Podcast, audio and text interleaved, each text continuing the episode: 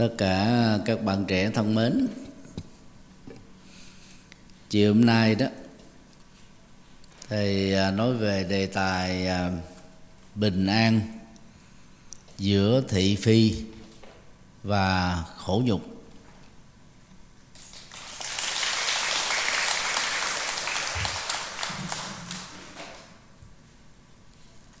Cộng đồng à, mạng soi Việt Nam đó trong mấy năm qua, chứng kiến rất nhiều các đấu tố mang tính thị phi. Đúng hay là sai đó, chỉ có cơ quan điều tra và tòa án mới ờ, đưa ra phán quyết cuối cùng. Mà rất nhiều uh, youtuber facebooker tiktoker là những người uh, sử dụng mạng xã hội khác đang bị nhầm lẫn hoặc cố tình làm như thế. Cho mình được cái quyền đấu tố phán xét tội kết án tội và thậm chí thậm chí là hành xử tội. Những à, người mà mình không thích, những người nổi tiếng, những người à, có thể có những mối quan hệ ăn quán, giang hồ.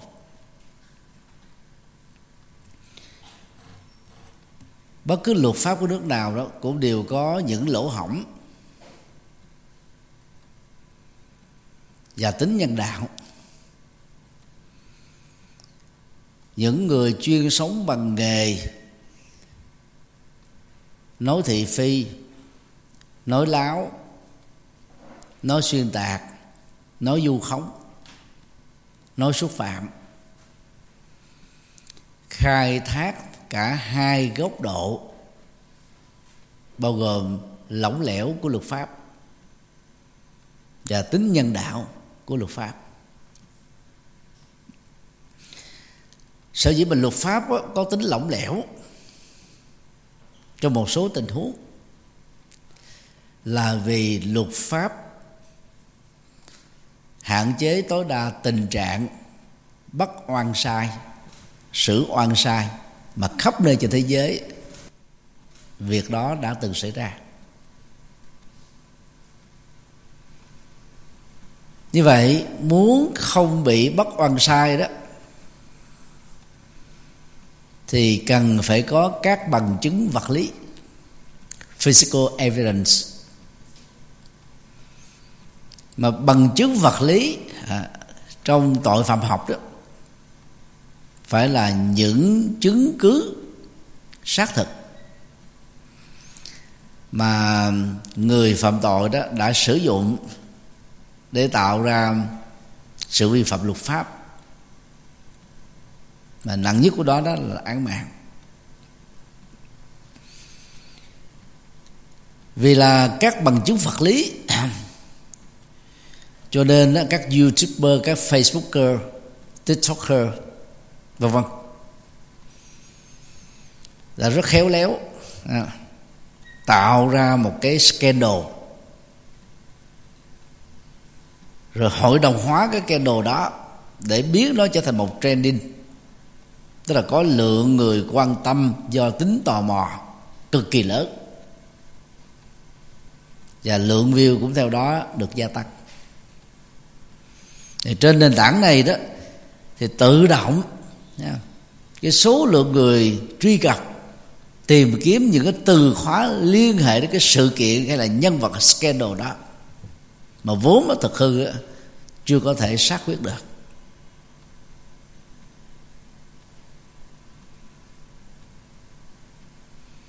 Thì theo quy định của luật pháp đó các hành vi xúc phạm xuyên tạc du khống phạm uh, tội hình sự mà nặng nhất á, là 2 năm đến 7 năm tù. Phải nêu đích danh của người đó bao gồm họ chữ lót và tên. Và cái cái lỏng lẻo ở chỗ là gì? dù à, người ta dùng cái ngôn ngữ ám chỉ hay cắt bớt một thành tố à, trong trong trong họ tên đó. Rồi thậm chí hình đó có thể được sử dụng để đưa lên trên màn ảnh video đó, vẫn không thể khởi kiện được. Vì nó không phải là bằng chứng vật lý.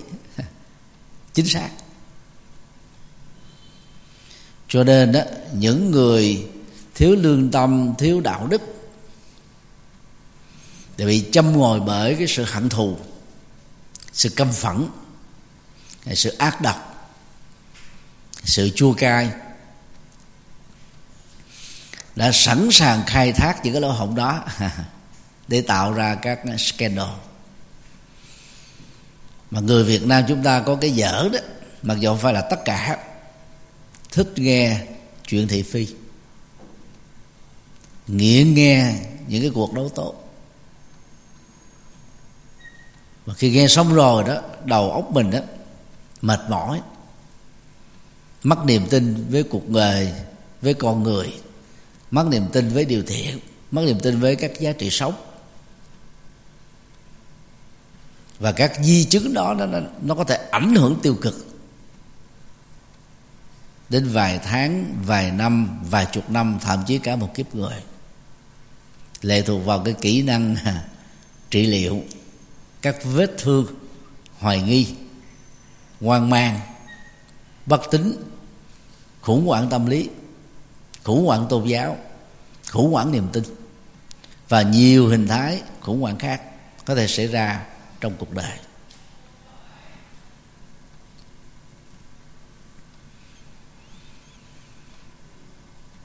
Nước Việt Nam chúng ta có 98 triệu dân ở trong nước. Hơn 5 triệu dân ở hải ngoại. Thầy tiếp xúc với ờ, những người chuyên ờ, sống bằng nghề sách Vì bản thân thầy đã cũng xuất bản sách và sách của người khác. Từ ờ, hai tập đi qua đó thì thấy rõ đó những cuốn sách hay đó theo nghĩa đó, cung cấp cho người đọc lượng kiến thức đúng chuẩn, tạo ra các hệ giá trị sống tốt. Thì thường á, chỉ có lượng độc giả khoảng chừng hai chục ngàn. Trên tổng số 98 triệu dân, là con số đó, giống như hạt cát ở trong sa mạc. Cho nên các tác giả ở Việt Nam rất khó có thể sống bằng cái nghề viết sách, dịch sách. Đó là chưa nói đến cái tình trạng đó. Những người đậu sách nó giống như là các nhà xuất bản ở hải ngoại. Khi tái bản sách đó, thì họ cũng chưa chắc đã báo cho tác giả dịch giả hay là người biên tập. Để à, trả tác quyền. Ta chỉ trả một hai lần đầu thôi. Mấy lần sau tiếp tục tái bản thì chỉ có người đầu tư biết thôi còn cái người để tạo ra tác phẩm đó đó đâu có cơ hội được biết đến nếu không được thông tin.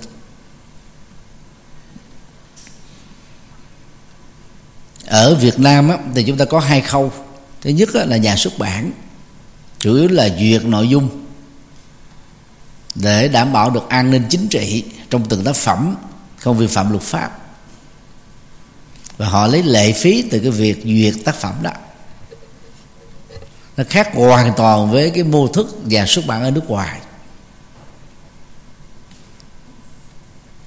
Và nhóm thứ hai là, ta gọi là nậu sách, tức là những người đầu tư và sống bằng cái nghề sách. Người ta mua tác quyền, ký tác quyền, nếu đó là sách nước ngoài. Rồi ký tác quyền để mời gọi dịch giả ở trong nước dịch ra. Họ tiến hành làm dàn trang thiết kế mỹ thuật xin giấy phép xuất bản liên lạc với nhà in in xong liên lạc với những phòng phát hành những nhà sách và đồng thời ký hợp tác với à, các à, doanh nghiệp bán sách online như là Tiki, Shopee, vân vân. Đó là cái mảng công việc ở nước ngoài nó thuộc về nhà xuất bản. Nhà xuất bản nước ngoài thì không phải xin giấy phép của ai. Họ chỉ là cái công việc là đóng thuế à, theo quy định của luật pháp.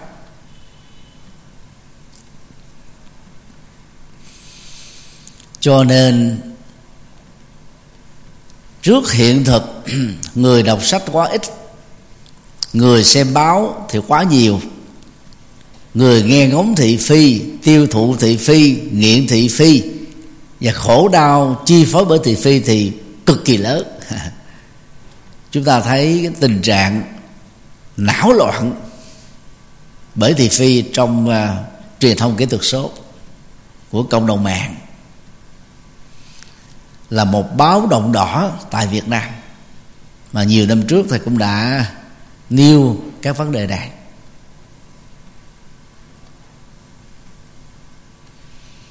Một trong những yếu tố dẫn đến tình trạng loạn mạng xã hội là vì các cái vụ thưa kiện về xúc phạm vu cáo xuyên tạc tại Việt Nam á, thì cơ quan chức năng giải quyết rất chậm. Và nhiều trường hợp á, là không trả lời luôn. Nếu không có luật sư giỏi và tự thân của nạn nhân á, không phải là người quyết tâm sau một vài lần à, cơ quan điều tra mời để lấy lời khai từ à, người đương đơn kiện. Và đồng thời mời à, người bị kiện. Cái sự trì hoãn rồi cái sự chậm chạp đó, đó có thể làm cho nhiều người chán nản bỏ cuộc. Và tại Việt Nam á, các cái quy định của luật pháp á, về xử phạt á, vẫn còn rất là nhẹ nhất là phạt tiền. Ở nước ngoài đó xúc phạm du du khống xuyên tạc. Có thể bị phạt đến hàng triệu mỹ kim. Thì những người phạm tội du khống xuyên tạc người khác đó phần lớn phải tiêu bố phá sản hoặc là trốn đi luôn. Mất sức mất tích.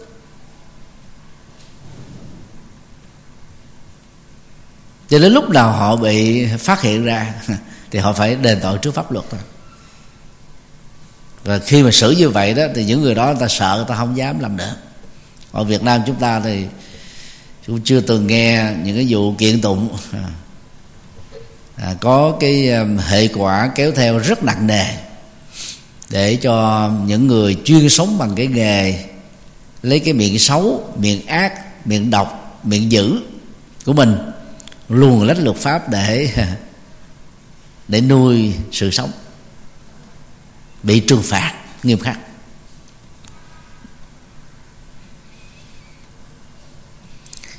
Trường hợp thứ hai đó là người ta lợi dụng vào à, tính nhân đạo của luật pháp. Thì trong luật pháp à, của Việt Nam và luật pháp thế giới bao gồm á, hiến pháp và luật hình sự đó đều có quy định.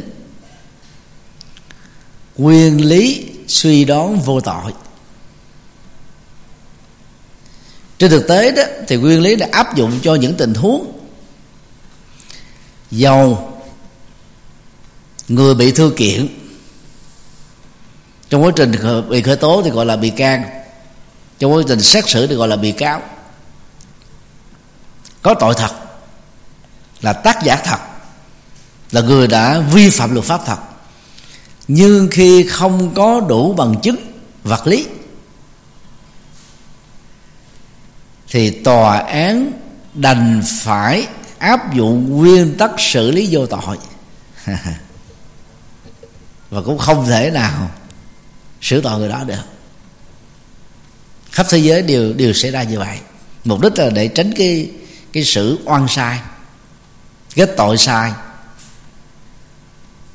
rồi tha phải tha. À, người đã đã đã phạm tội thôi. Thì dựa vào yếu tố này đó thì rất nhiều người ta không hợp tác với cơ quan điều tra. Và nhất là những cái tội mang tính độc lõa tính đồng phạm. Chẳng hạn như là trong các cái tội loạn luân mà nếu cả hai bên đó đều hưởng ứng cho cái việc đó thì tội này đó, nó bị lên án bởi đạo đức, bởi lối sống văn hóa, bởi luật pháp ở trong nước và nước ngoài. Cho nên đó là những người dướng dính vào những cái tội loạn luân đó, thì họ thường là gì? Không có khai, không tố giác, không hợp tác. Họ giữ yên lặng hoặc là phủ định. Thì những cái cuộc điều tra về các tội loạn luân như thế là cực kỳ khó khăn đó là còn lại là cái cơ quan. À, tòa án thôi. Tòa án ở nước ngoài thì nó có bồi thẩm đoàn. Cái quyết định của bồi thẩm đoàn những người chứng kiến nghe từ đầu chí cuối đó biểu quyết theo đại đa số đó thì mới tạo ra cái kết quả cuối cùng của vụ án chứ không phải là thẩm phán quyết quyết định tất cả. Ví dụ như à, ở tại um, thành phố Houston tiểu bang Texas Hoa Kỳ. Hơn à, một chục năm trước đó thì có một cái vụ tai tiếng về một nhân vật của giáo phái à, uh, tinh lọc tên là Warren Jeff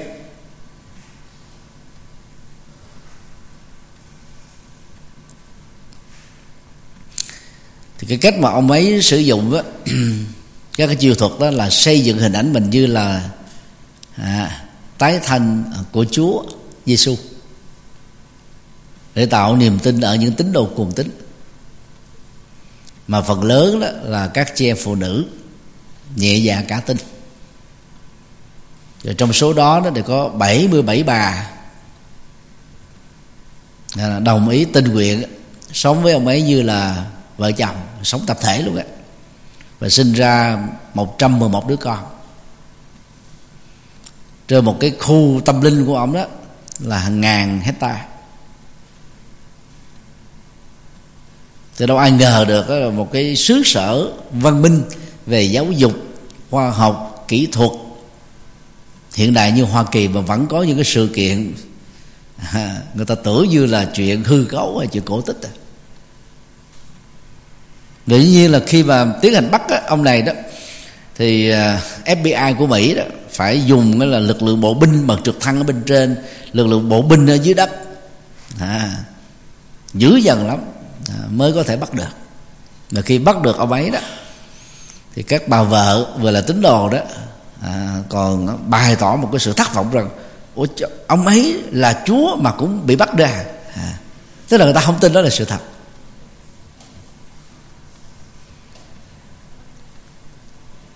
Thì trải qua hơn cả chục năm, xét xử thì ông ấy vẫn đâu có thừa nhận mình. Về cái tội đa thê đó, về cái tội loạn luôn với một vài đứa con gái của ông sinh ra từ những bà tình nguyện này. Mà cuối cùng tòa án vẫn à, phán xử ông ấy là tù chung thân. Cho nó lệ thuộc vào bồi thẩm đoàn. Thì đó là một cái ví dụ để cho chúng ta thấy đó là luật pháp vì để tránh tình trạng xử oan sai phạt tù sai xử hình sai. Cho nên buộc phải áp dụng nguyên tắc à, suy luận vô tội. Cho nên đó bằng cách này đó rất nhiều người nghĩ rằng là mình đủ thông minh lắc léo luồn lách để có thể tránh khỏi được luật pháp. Theo đó đó, họ sẽ tổ chức các phiên đấu tố công khai. Rồi du khống du cáo, xuyên tạc, xúc phạm người khác rất là nặng nề. Mà không phải ai cũng đủ kiến thức để tiến hành một vụ kiện. Ai cũng đủ thời gian, tiền bạc để theo đuổi một vụ kiện, có thể kéo dài hàng năm trời.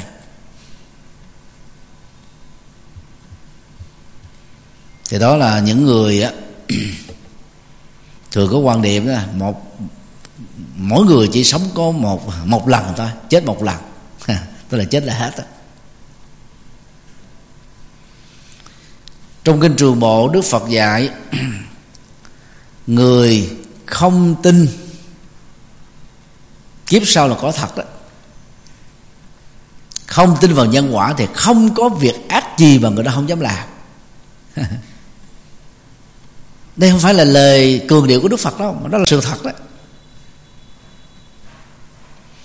khi mình tin có nhân quả, và ai gieo nhân đó thì cái đó phải chịu kết quả đó, thì chúng ta nếu lỡ mà có làm điều gì xấu đó, thì cũng làm ít hơn. Giữa hai điều xấu, nhiều và điều xấu ít thì mình chọn điều xấu ít. Và khi mình chọn điều xấu ít xong rồi, thực hiện xong rồi đó giờ không ai biết cũng chưa có ai tố giác. Lương tâm mình cảm thấy sai sức. Vì mình đã vi phạm vào cái điều đạo đức và vi phạm luật pháp. Thì đó, đó là cái điểm xuất phát để giúp cho chúng ta có thể hồi đầu sám hối nghiệp trước và trở thành con người mới. Còn cho rằng chết là hết. Hoặc là những tôn giáo nhất thần đó mặc dù không cho rằng chết là hết, nhưng Ngài khẳng định rằng là con người chỉ có một kiếp sống duy nhất ở trên quả địa cầu này thôi.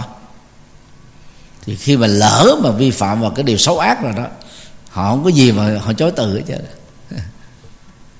Những người như thế sẵn sàng làm điều xấu ác lớn hơn, nặng nề hơn, nghiêm trọng hơn, hậu quả cực kỳ lớn hơn.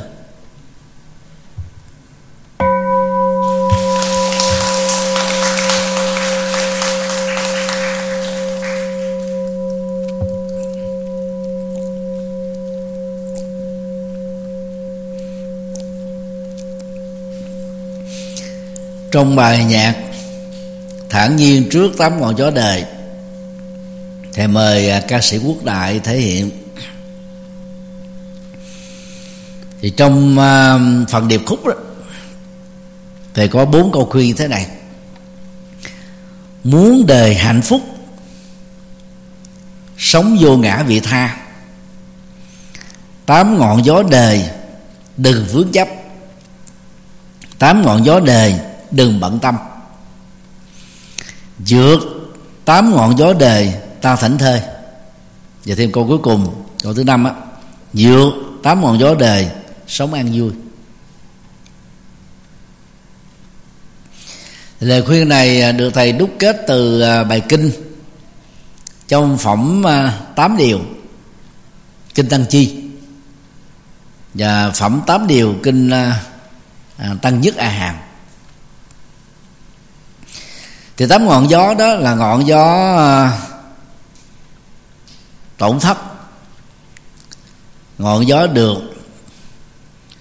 ngọn gió bị chê, ngọn gió được khen. Ngọn gió à, nhục mạ, ngọn gió à, vinh hiển, ngọn gió khổ đau và ngọn gió hạnh phúc. Cái vũ bão à, của các ngọn gió này khi tấn công hoặc là đi ngang qua cuộc đời của chúng ta thông qua một biến cố một sự kiện một tình huống cụ thể đó có thể làm thương tổn và rỉ máu trái tim bình an của chúng ta làm đảo lộn cuộc sống. Một số người đó là bị rơi vào trầm cảm. Một số người à, nếu họ là người lương thiện là người tốt làm việc nghĩa mà bị vu cáo xuyên tạc là kẻ ăn bám, là kẻ lợi dụng, kẻ biển thủ, kẻ biến cái tiền của quần chúng thành của riêng đó, sẽ dễ dàng nếu không có tu học Phật đó, tuyên bố rằng là từ đây về sau tôi sẽ không bao giờ làm việc nghĩa, việc thiện, việc phước, việc đức. Vì cái đó nó mang lại cho tôi quá nhiều các hệ lụy.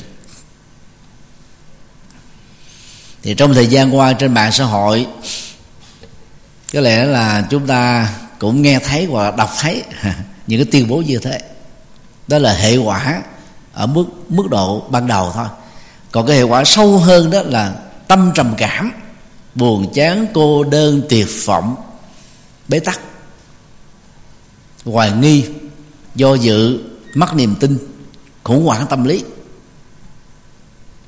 và nếu như nạn nhân là những người à, yếu về cảm xúc đó à, có thể tự vận mà chết.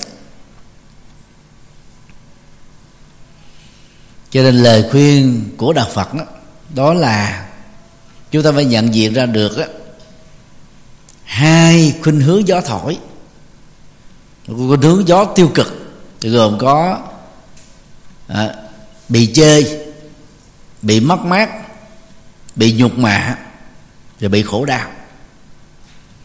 Đối lập lại với cái khuynh hướng gió thổi á, là được. Rồi khen là vinh và hạnh phúc.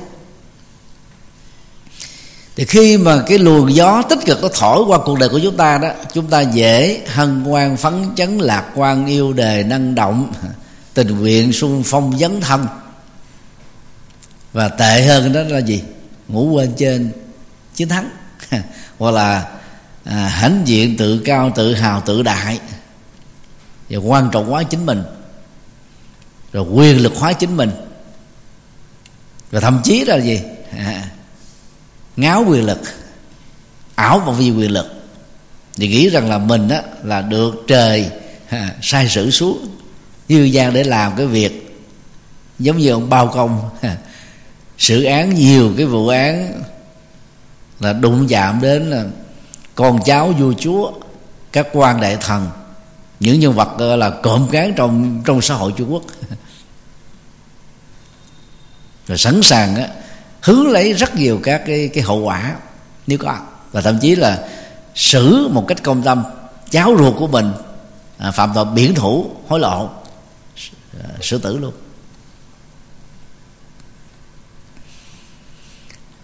Công việc xét xử thuộc về tòa án.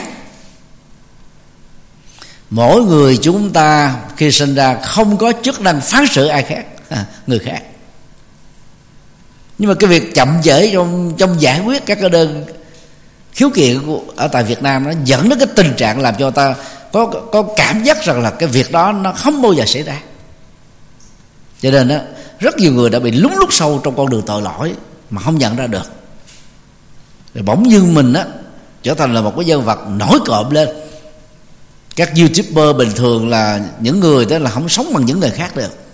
Đó là đại đa số nha.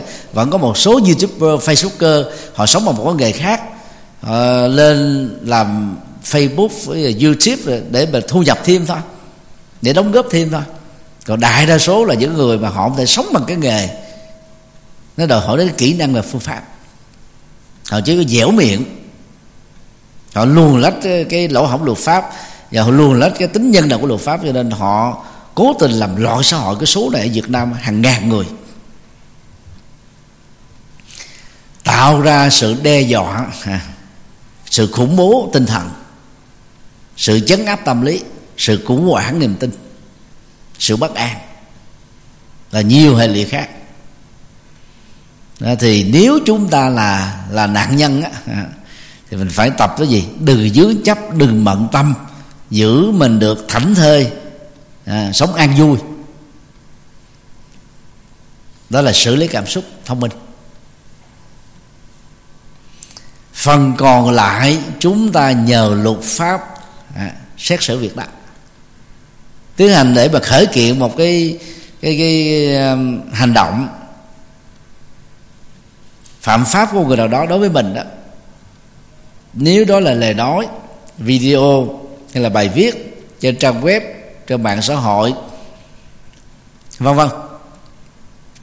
Thì đầu tiên đó các bạn phải download à, các cái bằng chứng đó vào trong máy. Thứ hai đó là nhờ á, lập vi bằng. Ở quận huyện nào phường ờ, và, và thị xã nào cũng đều có các cơ quan lập vi bằng.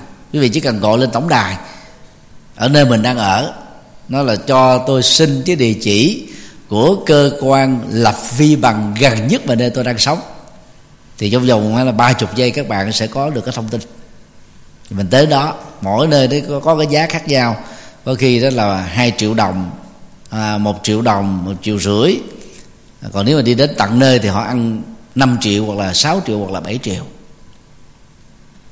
Thì có bằng chứng vi bằng đó nó trở thành là bằng chứng ha, để khi mà ra tòa đó những kẻ xấu ta không có chón cãi được. Sau đó chúng ta tiến hành đó là, là nộp đơn kiện hoặc là nhờ luật sư viết hoặc là mình tự viết.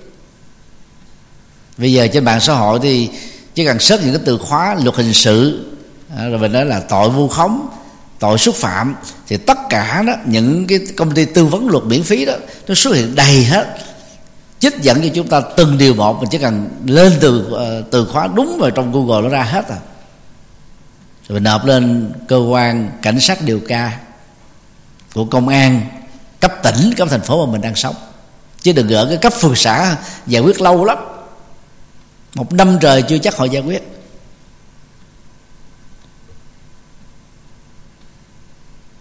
Và khi làm việc đó đừng để cho sân hận chi phối mình.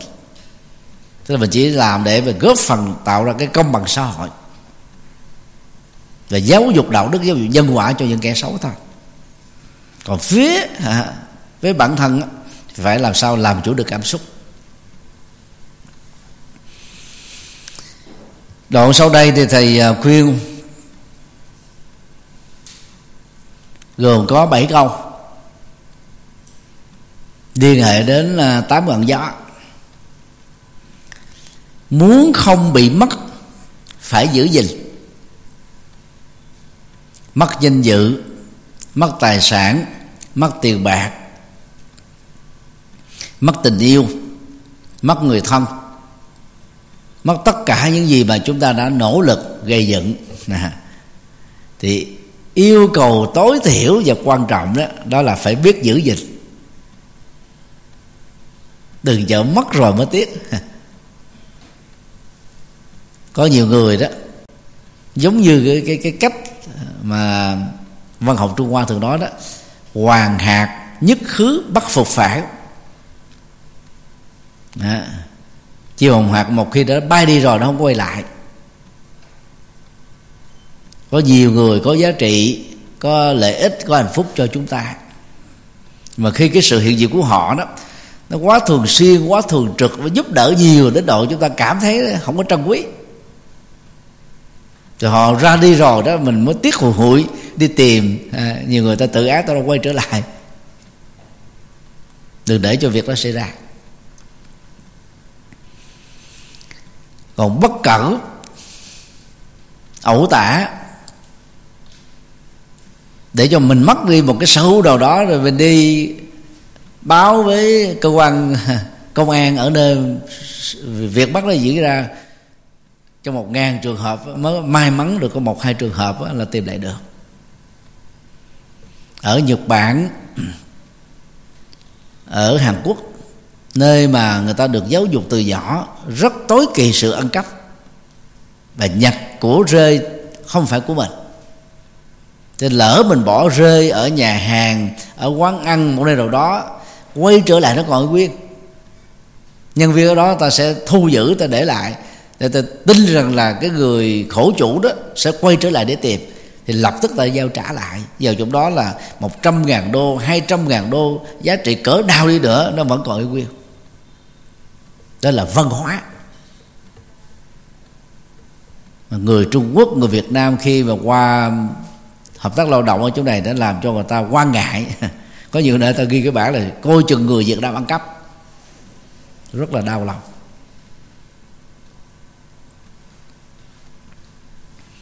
Cho nên cái quan trọng là phải giữ gìn. À, tức là đừng để cho cái tình trạng xấu nó trổ quả.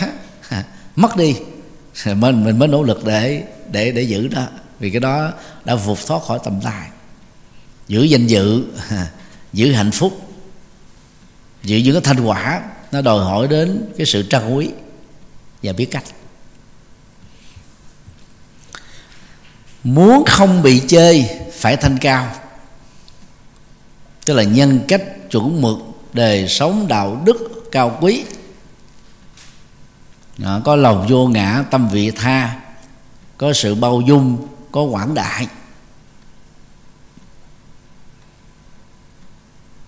Thì dĩ nhiên chúng ta sẽ ít khi à, chứ không bao giờ nó đạt được cái tuyệt đối ít khi bị chê bị chê bai bị chỉ trích.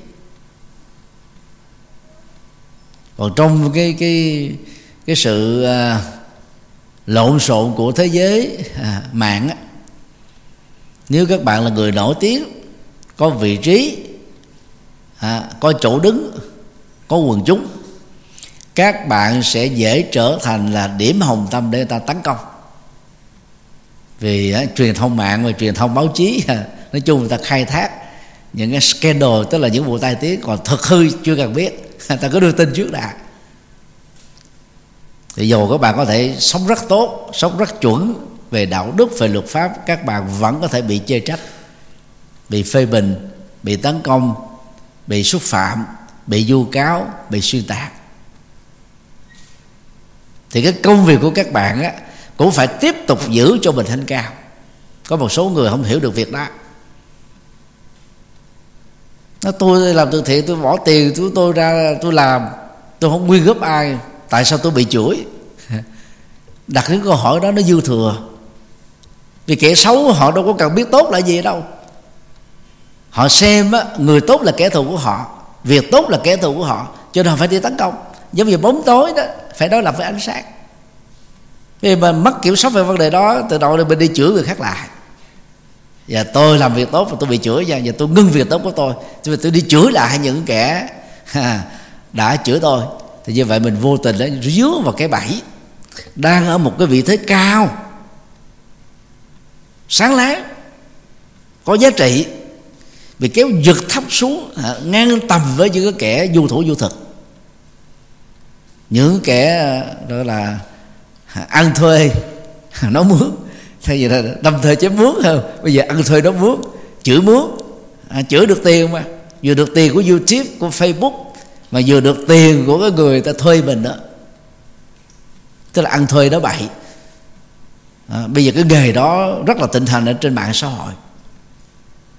Chứ các bạn dù khi học có cử nhân có thạc sĩ mỗi tháng lương được năm bảy triệu. Là may mắn á đang khi ăn thuê chửi bậy đó một tháng có thể kiếm được là năm bảy ngàn đô. Cái lòng tham đó nó, nó trỗi dậy nó chi phối làm cho chúng ta dễ bị đảo điên theo đó.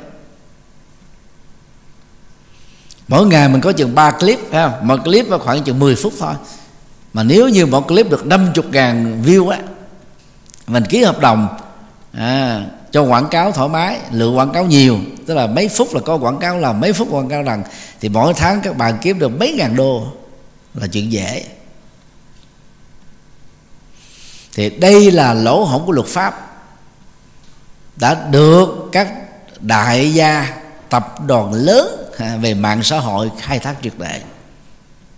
Thì họ giàu, họ trở thành tỷ phú là giờ với cái này. Cho người ta chửi thoải mái mặc dù vẫn đưa ra những cái quy định cộng đồng nhưng biết bao nhiêu người biết được cái quy định đó. Và nó nó, nó lách được cái luật pháp của trên toàn cầu. Nhà chủ trương đó thì hốt tiền hốt bạc. Kẻ ăn thuê chửi mướn đó thì cũng hốt được tiền cộng với là đeo mang cái nghiệp và hệ quả nghiệp. Còn các nạn nhân thì giấy đầy trên quả địa cầu này. Nên từ khi có các mạng sội ra đó thì cái tự do được nhiều hơn truyền thông được lớn hơn nhưng mà cái hệ quả xấu của đó, đó nó cũng tăng gấp triệu lần.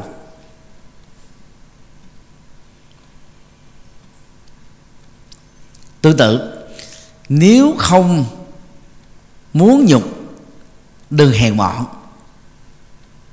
Tức là tiểu nhân ích kỷ vô cảm vô tâm hèn ác thủ đoạn bất chấp tất cả thì những người như thế đó có thể qua mặt được những người hiền nhẹ dạ cá tin một thời gian. Nhưng sau đó đó họ sẽ bị phát hiện bị phanh phui. Không thể tiếp tục sống với cái tình trạng giả dối được. Muốn không đau khổ đừng gieo tạo ác nhân. Gieo tạo ác nhân á, thì có thể mình lách lục lượt một thời gian vài tháng vài năm. Nhưng rồi đó đến lúc mà quả số chín mùi đó ha, thì đức phật đã nói trong kinh pháp cú đó có lặn sâu ở dưới biển khơi bay cao lên trên bầu trời đụng thổ với lòng đất. Cũng không ai có thể tránh khỏi được cái quả của nghiệp ác. Hòa thượng thích thiện hoa cao tăng của phật giáo càng hiện đại dựa vào ý đó mới viết tác phẩm bài học ngàn vàng. Trong đó cái bài học mà đáng để mình bỏ ra ngàn vàng mình mua đó là phàm làm việc gì nên nghĩ nhớ đến hậu quả của nó.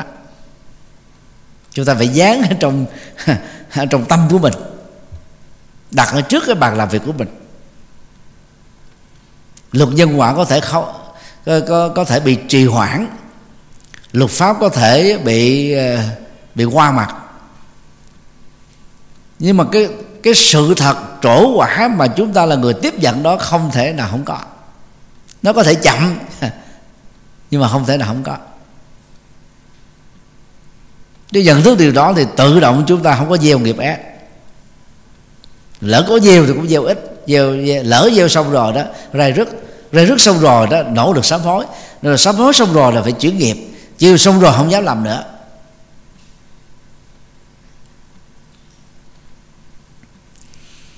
Muốn luôn đạt được, phải tiến thân. Tức mình phải nỗ lực, không bỏ cuộc, không dừng, không ngủ quên cho chiến thắng, tiếp tục đi, tiếp tục hướng về phía trước, tiếp tục phấn đấu, tiếp tục đóng góp, tiếp tục phụng sự. Muốn mọi người khen, phải chánh chân. Trở thành người chân nhân, người đứng đắn, người đạo đức, người nhân cách người đóng góp người tùy hiển công đức người tán dương các việc làm người tình nguyện xung phong giàu có nhiều thử thách và và, và khó khăn.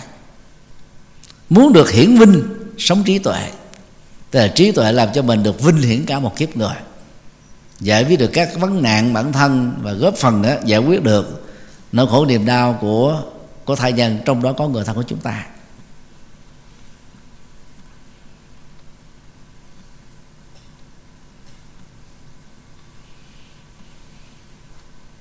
Trước khi à, viết lời đó, thầy à, mời các bạn trẻ đó nghe lại một phần nhạc của bài này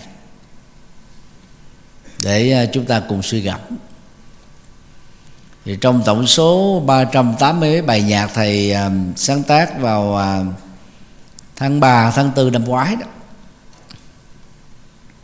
thì có một cái nhóm chủ đề nhạc triết lý, gồm có 60 bài tức là chia sẻ cái kỹ năng sống và triết lý sống theo tinh thần Phật dạy qua các bản nhạc. Cho nên khi các bạn uh, nghe nhạc của thầy gọi là ca nhạc của thầy đó thì thứ nhất á, nó không thể có những cái giai điệu cực kỳ xuất sắc như các nhạc sĩ chuyên nghiệp. Thứ hai đó lời ca của các bản nhạc hơi dài tại vì thầy đang muốn lồng ghép cái giáo dục nhân cách sống đạo đức sống giá trị sống vào trong các bản nhạc. Cái gì nó liên hệ đến ờ, triết lý Phật dạy thì thầy bám sát vào nội dung và dùng cái ngôn hiện đại thôi. Cho nên đôi lúc ờ, các bạn thấy ồ sao bài của thầy giờ từ dài quá có bài đến 5 phút rưỡi.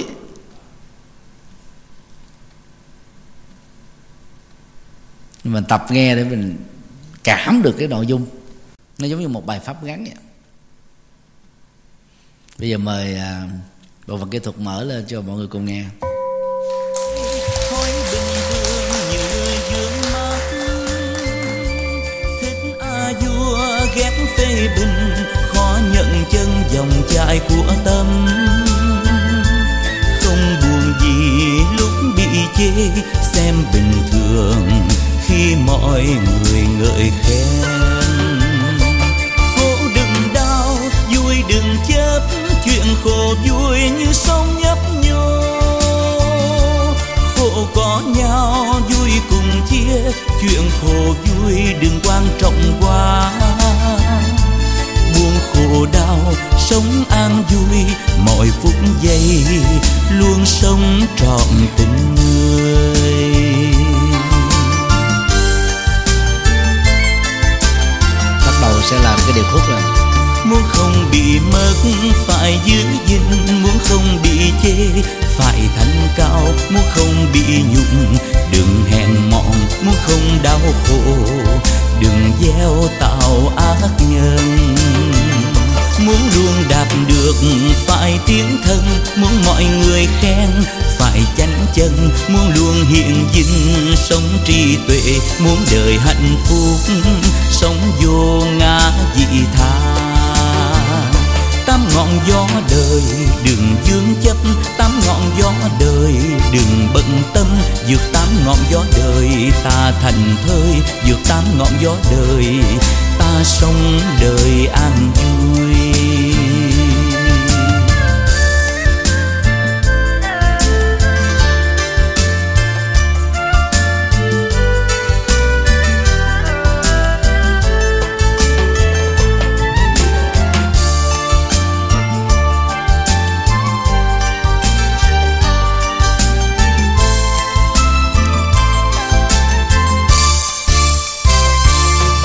Được khen ghét bị chê, thói bình thường nhiều người vướng mắt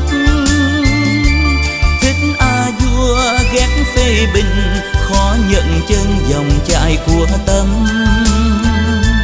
Không buồn gì lúc bị chê, xem bình thường khi mọi người ngợi khen. Khổ đừng đau, vui đừng chấp, chuyện khổ vui như sông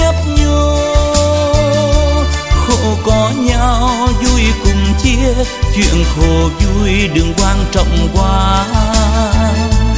Buồn khổ đau, sống an vui, mọi phút giây luôn sống trọn tình người.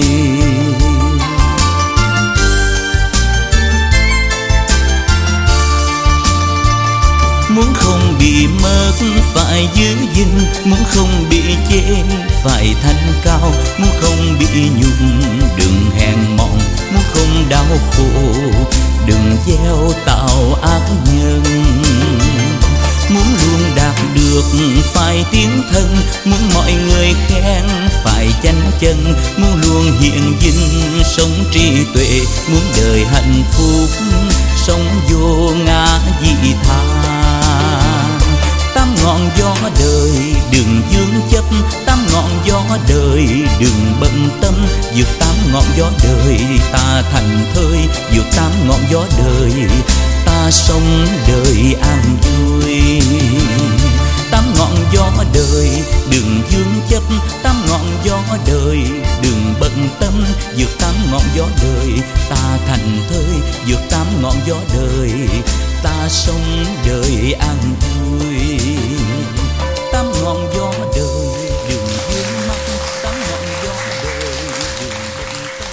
Thầy à, chúc à, tất cả được an lành và tiếp tục ở lại để à, chương trình sinh hoạt phần còn lại được diễn ra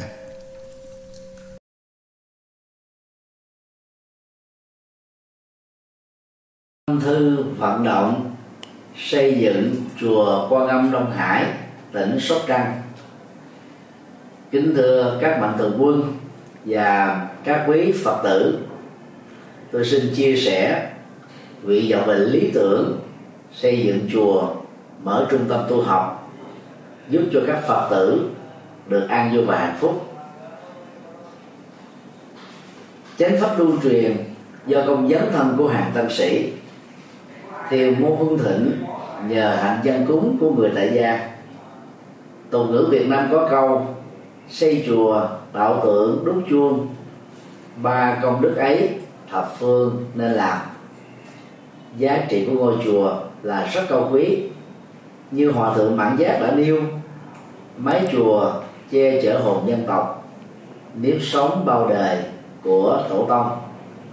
Thực vậy, đã từ lâu, ngôi chùa Phật giáo không chỉ là không gian tâm linh, nơi tu học đạo đức, thiền định và trí tuệ của các tăng sĩ, còn là trung tâm giáo dục văn hóa, đạo đức và sinh hoạt cộng đồng của người dân địa phương, giúp mọi người quay về chánh đạo, bỏ mê tín dị đoan, khép lại khổ đau, mở ra an vui và hạnh phúc.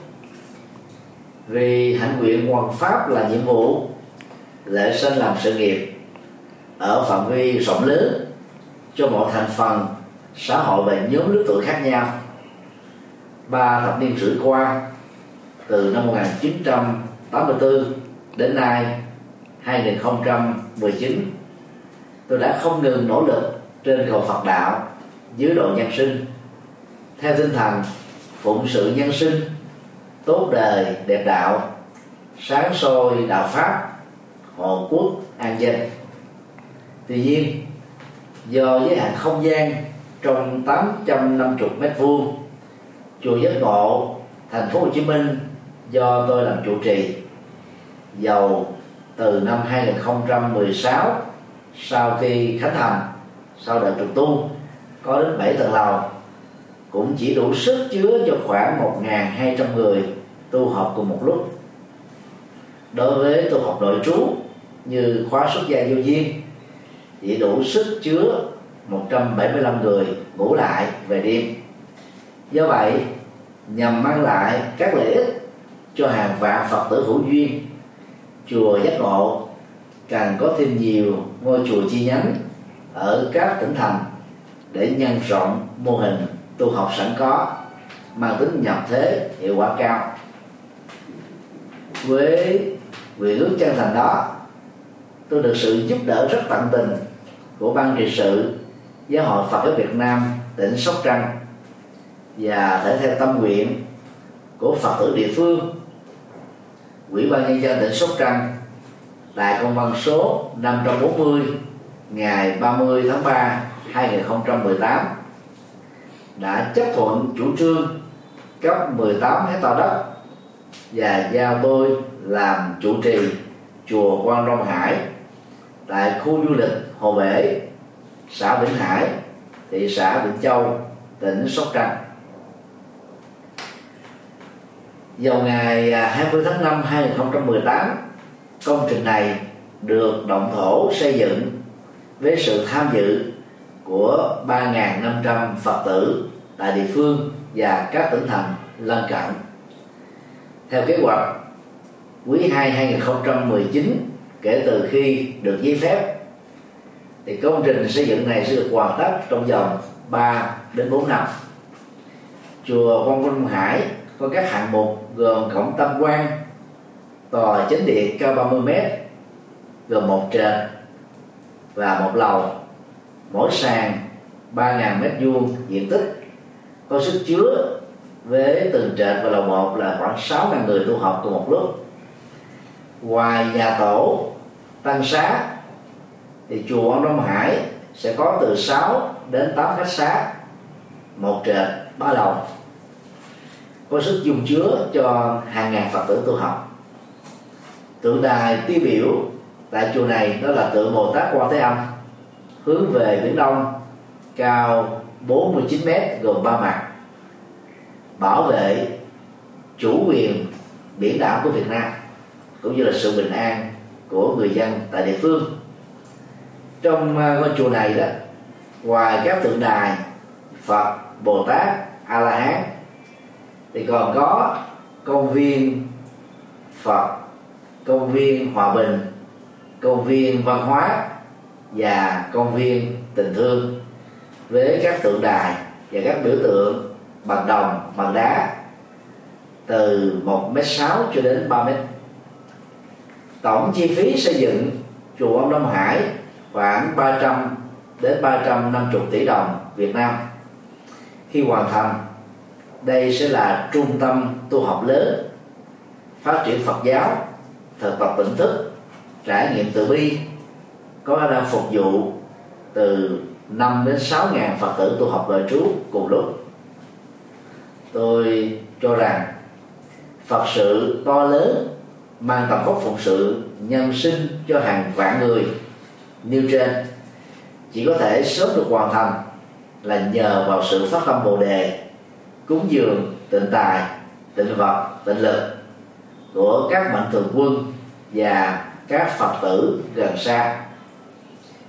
Vì mục đích truyền bá chân lý phật, làm lệ lạc nhân sinh, tôi tha thiết, kêu gọi và kính mong các mạnh thường quân, các doanh nghiệp, các tổ chức, các cá nhân và các phật tử trong và ngoài nước hãy phát tâm đóng góp tịnh tài cho công trình này để mang lợi lạc cho nhân sinh. Lấy niềm tin vào Phật pháp và sự trợ duyên của quý tôn đức tăng ni, nhất là sự phát tâm của các quý phật tử thập phương. Tôi tin rằng công trình chùa quan âm đông hải sớm được hoàn thành viên mãn. Ân đức của toàn thể quý vị là động lực to lớn giúp thầy trò chúng tôi phụng sự nhiều hơn nữa cho Phật giáo và dân tộc Việt Nam. Tôi thành kính tri ân, tán dương công đức, cúng dường của các quý vị. Nguyện cầu hồng anh Phật pháp tăng gia hộ quý vị, thân tâm an lạc, phước lộc thọ tràn đầy, sở nguyện tùy tâm, các tường như ý. Nam mô công đức lâm bồ tát. Nam mô quan hỷ tạng bồ tát ma ha tát. Đạo phật ngày nay dân hiến đạo phật ngày nay huy hoàng đạo phật năm châu bốn biển dựng xây tinh độ chân gian. Đạo phật ngày nay dân hiến đạo phật ngày nay huy hoàng đạo phật năm châu bốn biển dựng xây tinh độ chân gian. Hãy cùng tham gia cùng quỹ đạo phật ngày nay để mang tình thương đến với mọi người tham gia thành viên, đóng góp tịnh tài vào vốn quỹ gốc được cộng dồn để sản sinh lợi nhuận hàng tháng từ lãi suất ngân hàng nhằm phục vụ các sứ mệnh của quỹ hoặc đóng góp tham gia trực tiếp các hoạt động của quỹ, tham gia phụng sự viên, đóng góp tịnh lực vào đội ngũ phụng sự viên để cùng tham gia hỗ trợ các hoạt động của chùa giác ngộ và quỹ nói riêng cũng như các hoạt động phát triển Phật giáo nói chung.